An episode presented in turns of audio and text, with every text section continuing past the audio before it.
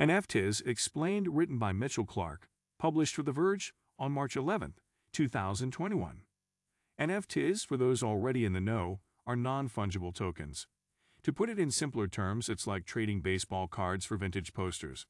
The only difference is NFTs can take the form of anything from art to music, and even life experiences. However, NFTs are primarily popular in the fine art world and are currently used to allow collectors to buy digital art. The only thing that makes an NFT desirable is the idea that you can claim ownership of the piece. What that means is, you'll be able to claim ownership of the work included in the NFT, even if the original creator still retains the copyrights and reproduction rights of the work.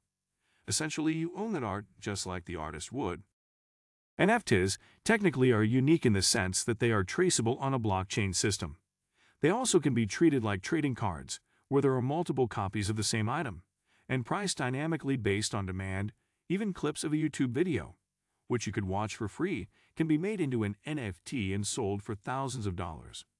While, theoretically, NFTs can be attached to anything, including real-world assets, it hasn't fully developed yet even though there are several open marketplaces where people can buy and sell NFTs.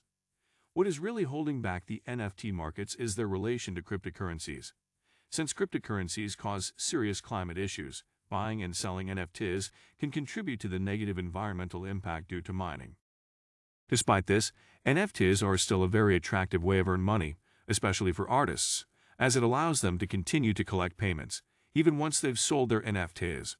In addition, it is almost impossible for anyone to steal an NFT since all its information is stored on a blockchain and can be traced back to the owners.